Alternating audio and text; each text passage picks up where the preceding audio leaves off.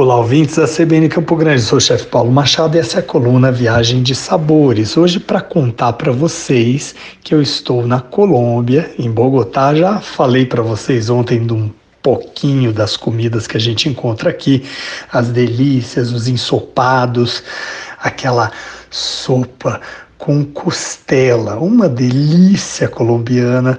Além disso, aqui é a terra dos patacones, das arepas, que são uma espécie de tapioca redonda, só que feita com farinha de milho em geral. É uma delícia.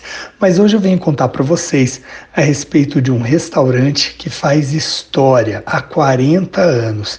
É o Andrés Carne de Res, que é um restaurante famoso e muito musical aqui em Bogotá. E conta com um conjunto de nove unidades na capital colombiana e na região. O dono, Andrés, capturou um sonho de um.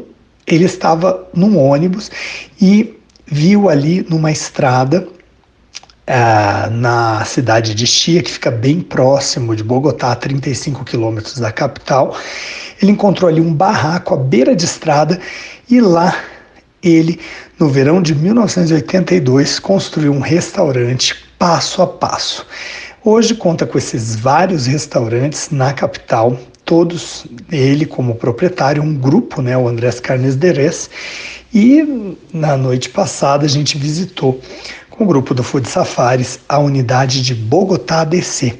E foi incrível encontrar sabores excepcionais nesse restaurante. A gente comeu desde empanadas vegetarianas, a arepa de huevo, com recheada com carne e refogado de cebola e alho, que eles chamam de ogal. Também umas batatas com queijo paipa, que é um queijo típico daqui, o chicharrón, que são os torresmos, patacones, lomo al trapo, que é um prato muito divertido, que é um pedaço de filé mignon, que ele é colocado nas brasas dentro de, antes de colocar na brasa, claro, um guardanapo de papel, né, aliás, de, de algodão e de pano, que é o trapo, e ele é então assado nas brasas. O filé fica muito saboroso. Além disso, a gente também comeu costeletas de porco com molho barbecue artesanal coisa de primeira. Vai lá no meu Instagram, dá uma olhada nessa visita que a gente fez no Andrés Carnes Derez e também no site da CBN Campo Grande e no Instagram. Até a próxima coluna Viagem de Sabores aqui na CBN Campo Grande.